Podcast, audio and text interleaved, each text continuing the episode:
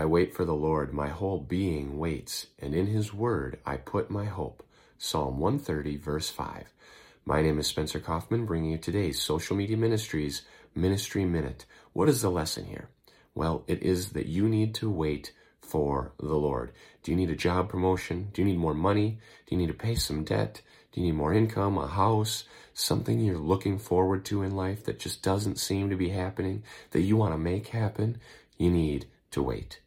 It'll happen on God's time. God's timing will be right for you. He knows what's best for you.